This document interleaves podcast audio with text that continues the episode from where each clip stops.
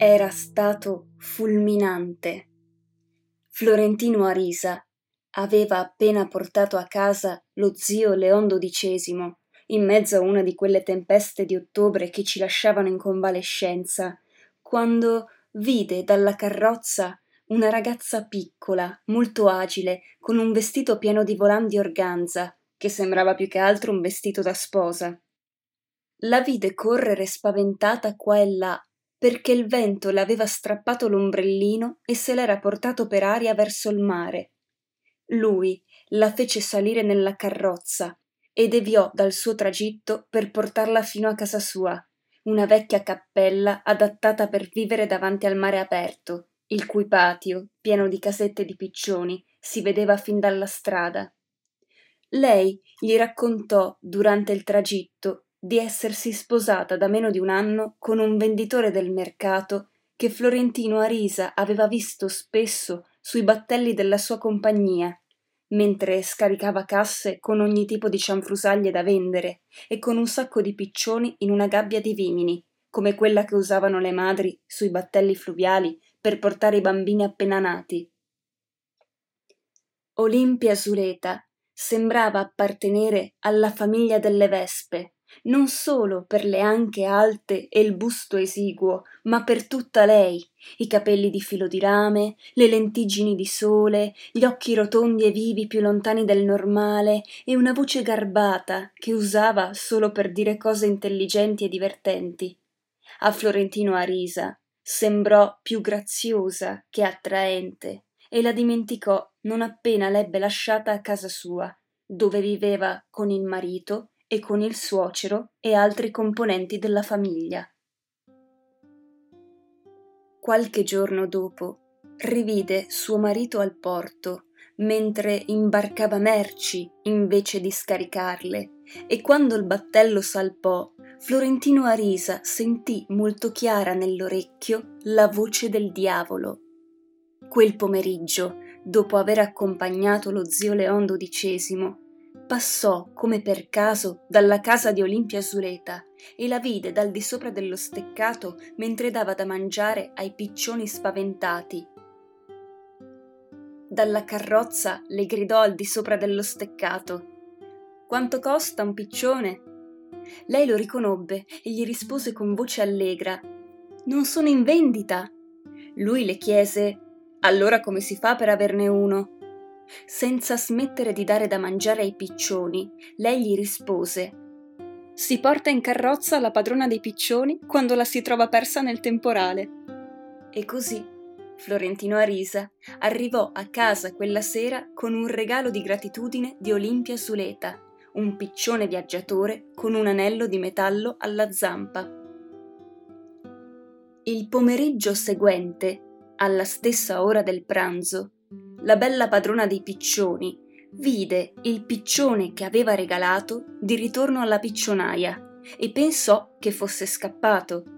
Ma quando lo prese per esaminarlo, si accorse che aveva un fogliettino di carta arrotolato nell'anello, una dichiarazione d'amore. Era la prima volta che Florentino Arisa lasciava una traccia scritta e non sarebbe stata l'ultima, anche se in questa occasione aveva avuto la prudenza di non firmare. Stava entrando in casa sua il pomeriggio successivo, mercoledì, quando un bambino della strada gli consegnò lo stesso piccione dentro una gabbia, con il messaggio, imparato a memoria, che Qui le manda questo la signora dei piccioni e le manda a dire che per favore lo tenga bene nella gabbia chiusa perché non se ne riscappi via e questa è l'ultima volta che glielo rimanda indietro. Non seppe come interpretarlo. O il piccione aveva perso la lettera durante il tragitto, o la padrona dei piccioni aveva deciso di fare la finta tonta, o mandava al piccione perché lui glielo rimandasse di nuovo indietro. In questo ultimo caso, però, la cosa naturale sarebbe stata che lei restituisse il piccione con una risposta. Il sabato mattina, dopo averci pensato molto, Florentino Arisa mandò di nuovo il piccione con un'altra lettera senza firma. Quella volta non dovette aspettare il giorno dopo. Al pomeriggio lo stesso bambino glielo riportò in un'altra gabbia, con il messaggio che qui le manda un'altra volta il piccione che è riscappato via, che l'altro ieri gliel'ha rimandato per buona educazione e che stavolta glielo rimanda per pena, ma ora sì che è vero che non glielo rimanderà più se le scappa di nuovo. Transito a risa si intrattenne fino a molto tardi con il piccione, lo tirò fuori dalla gabbia, gli sussurrò parole dolci tenendolo fra le braccia, cercò di farlo addormentare con nenie da bambini e, improvvisamente, si accorse che aveva nell'anello della zampa un pezzettino di carta con una sola riga scritta. Non accetto biglietti anonimi. Florentino Arisa lo lesse con il cuore impazzito, come se fosse il momento culminante della sua prima avventura, e a stento riuscì a dormire quella notte, saltando d'impazienza. Il giorno dopo, molto presto, prima di andarsene in ufficio, liberò ancora il piccione con una lettera d'amore firmata col suo nome molto chiaro e mise anche nell'anello la rosa più fresca, più accesa e fragrante del suo giardino. Non fu tanto facile. Dopo tre mesi di assedi, la bella padrona dei piccioni continuava a rispondere la stessa cosa. Io non sono una di quelle ma non smise mai di accettare i messaggi o di accorrere agli appuntamenti che Florentino Arisa sistemava in modo che sembrassero incontri casuali. Era irriconoscibile. L'amante che non aveva mai assunto le proprie responsabilità, il più avido d'amore ma anche il più meschino, quello che non dava niente e voleva tutto, quello che non aveva permesso che nessuno gli lasciasse nel cuore una traccia del suo passaggio, il cacciatore acquattato. Si buttò per la strada, in mezzo a un'estasi di lettere firmate, di regali galanti, di giri imprudenti intorno alla casa della padrona dei piccioni, perfino in due occasioni in cui il marito non era in viaggio né al mercato fu l'unica volta, fin dai primi tempi del primo amore, in cui si sentì trapassato da una lancia. Sei mesi dopo il primo incontro si videro finalmente nella cabina di un battello fluviale che stavano ridipingendo ai moli fluviali. Fu un pomeriggio meraviglioso. Olimpia Zuleta faceva un amore allegro da padrona di piccioni agitata, e le piaceva restare nuda per parecchie ore, in un riposo lento che aveva per lei tanto amore come l'amore. La cabina era smantellata, dipinta a metà, e l'odore di trementina era buono per portarselo via nel ricordo di un pomeriggio felice.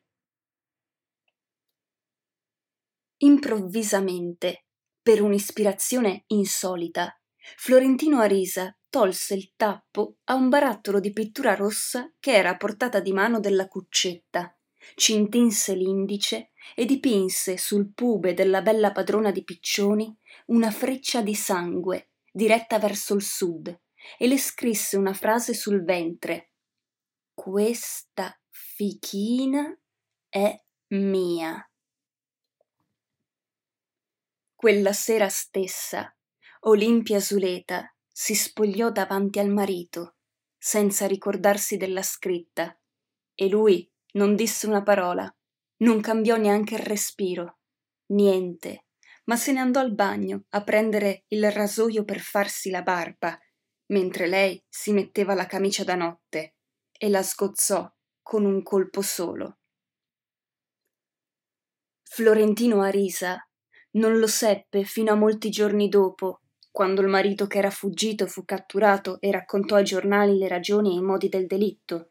Per molti anni pensò con timore alle lettere firmate, fece il conto degli anni in carcere dell'assassino che lo conosceva molto bene per via dei suoi affari sui battelli.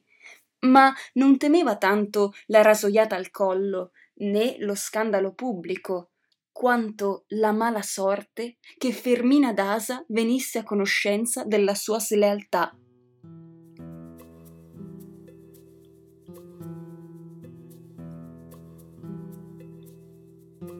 Durante gli anni di attesa, la donna che si occupava di transito a Risa dovette fermarsi al mercato più del previsto per via di un temporale fuori stagione e, quando tornò a casa, la trovò morta. Era seduta nella sedia ad ondolo, impiastricciata e floreale come sempre, e con gli occhi così vivi e un sorriso così malizioso che la sua guardiana non si accorse che era morta se non dopo due ore. Poco prima aveva diviso fra i bambini del circondario la fortuna in oro e gioielli delle anfore sepolte sotto il letto, dicendo loro che se li potevano mangiare come caramelle e non fu possibile recuperarne nessuno dei più preziosi. Florentino Arisa la seppellì nella vecchia fattoria della Mano de Dios, che era anche conosciuta come il cimitero del colera, e sulla sua tomba seminò un cespuglio di rose. Fin dalle prime visite al cimitero, Florentino Arisa scoprì che lì vicino era sepolta Olimpia Zuleta, senza lapide, ma con il nome e le date scritti con il dito sul cemento fresco della cripta, e pensò con orrore che fosse uno scherzo sanguinario del marito.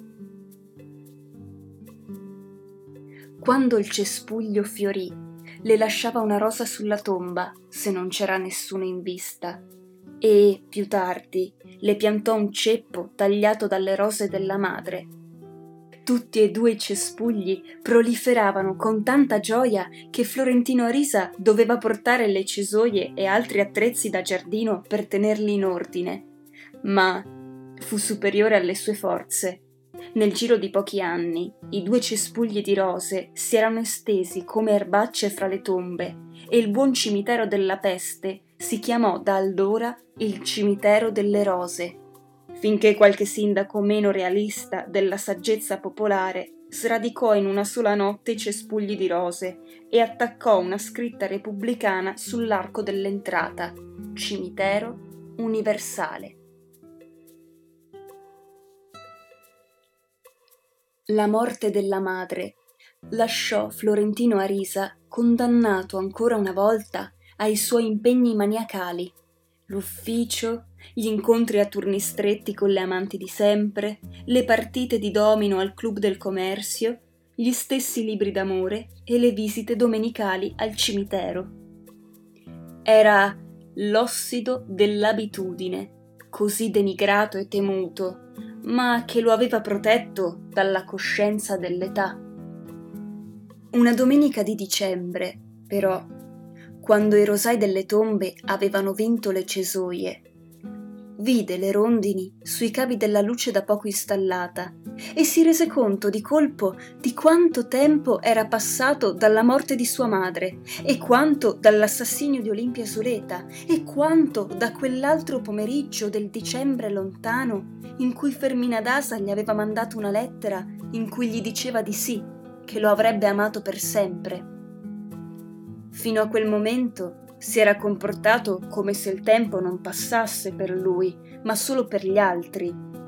Solo la settimana prima aveva incontrato per la strada una delle tante coppie che si erano sposate grazie alle lettere scritte da lui e non aveva riconosciuto il figlio maggiore, che era suo figlioccio. Aveva risolto il rossore con la solita ammirazione esagerata. Cazzo, sei già un uomo. Continuava a essere così anche dopo che il corpo incominciò a mandargli i primi segnali di allarme, perché aveva sempre avuto la salute di pietra dei malaticci. Transito a risa era solita dire L'unica cosa di cui mio figlio è stato ammalato è il colera. Confondeva il colera con l'amore, ovviamente, fin da molto tempo prima che le si imbrogliasse la memoria, ma in ogni modo si sbagliava, perché il figlio aveva avuto segretamente sei benorragie, anche se il medico diceva che non erano sei, ma sempre la stessa e unica che tornava ad apparire dopo ogni battaglia persa. Aveva avuto, inoltre, un bubbone, quattro creste di gallo e sei impetigini, ma né a lui né a nessun uomo sarebbe capitato di annoverarli come malattie, bensì come trofei di guerra. Appena compiuti i 40 anni, aveva dovuto correre dal medico con dolori indefinibili in diverse parti del corpo. Dopo molti esami, il medico gli aveva detto sono cose dell'età. Lui tornava sempre a casa senza nemmeno chiedersi se tutto quello aveva qualcosa a che vedere con lui, perché l'unico punto di riferimento del suo passato erano i suoi amori effimeri con Fermina Dasa e solo quello che aveva avuto qualcosa a che vedere con lei aveva qualcosa a che vedere con i conti della sua vita. Così, il pomeriggio in cui vide le rondini sui cavi della luce, ripercorse il suo passato fin dal ricordo più vecchio. Ripercorse i suoi amori occasionali, gli innumerevoli scogli che aveva dovuto evitare per raggiungere un posto di comando, gli incidenti di poco conto che gli aveva provocato la sua determinazione accanita che Fermina Dasa fosse sua e lui di lei al di sopra di tutto e contro tutto. E solo allora scoprì che la vita gli stava passando via. Lo spaventò un brivido delle viscere che lo lasciò senza luce e dovette mollare gli attrezzi da giardinaggio e appoggiarsi al muro del cimitero per non farsi gettare a terra dalla prima zampata della vecchiaia.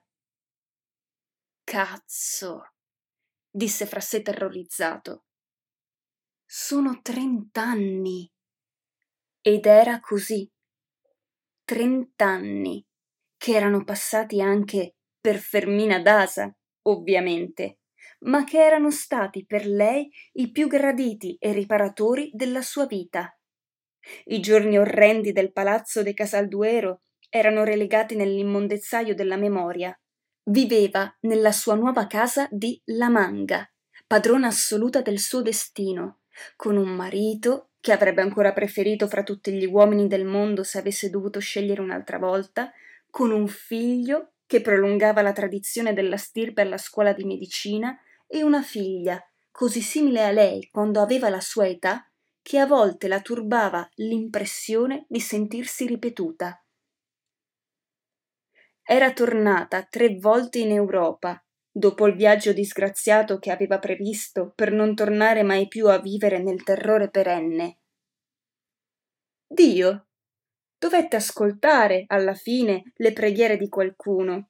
Dopo due anni di permanenza a Parigi, quando Fermina Dasa e Juvenal Urbino incominciavano appena a cercare quello che fosse rimasto dell'amore fra i rottami, un telegramma a mezzanotte li svegliò con la notizia che Dogna Blanca de Urbino era gravemente ammalata e fu quasi raggiunto da un altro con la notizia della morte.